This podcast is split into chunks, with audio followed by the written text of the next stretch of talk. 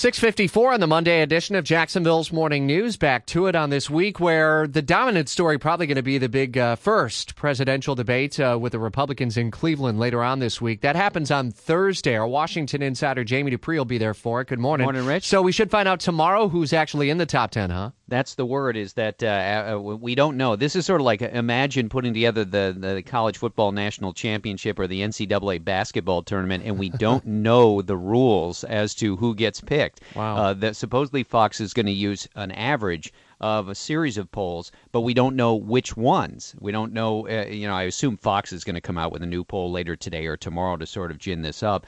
Uh, but they'll use a few others. We're not sure who they are. So in a sense, they could sort of pick this. The strings right now, the way they're moving on all the different candidates.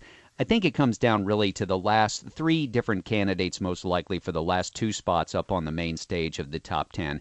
Uh, Chris Christie, John Kasich, and Rick Perry seem to be the three right in there. Also, just maybe out of it would be people like Rick Santorum, Bobby Jindal, Carly mm. Fiorina, but we'll have to see. John Kasich has made a big jump the last few days. We'll see in whatever polls are released. I would bet we get a few more today and tomorrow. We'll have to see what Fox decides to use. I'd imagine, Jamie, that uh, federal funding for Planned Parenthood is going to be a topic at the debate. It's going to be a topic that's up in the Senate today. Yeah, there's going to be a test vote this evening in the Senate on a bill that would ban all federal funding for Planned Parenthood.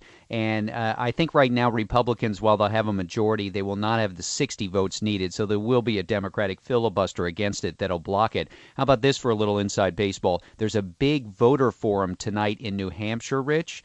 Marco Rubio and others are supposed to be there. Haven't heard officially as yet as to whether they'll stick around, mm. vote on this, even though they probably know it's going nowhere. Do you alienate some by missing that vote? Do you alienate the voters by not being there in the Granite State tonight? So a little inside baseball for you there. Not only the vote in the Senate, but how it impacts in the presidential race. All right, and you're blogging about it at WOKV.com. We'll visit on it at 823 this morning. Details of the president's uh, revised EPA rule limiting carbon, pollu- uh, carbon pollution by power plants. Yeah, this is the big news at the White House today, the rollout of this new plan by the president on carbon emissions. He wants almost a one third reduction in that kind of pollution by 2030. Republicans saying it will mean only one thing for you that's a higher electricity bill. And you can follow along at WOKV News on Twitter for instant updates. At Jamie Dupree is how you follow him, our Washington insider.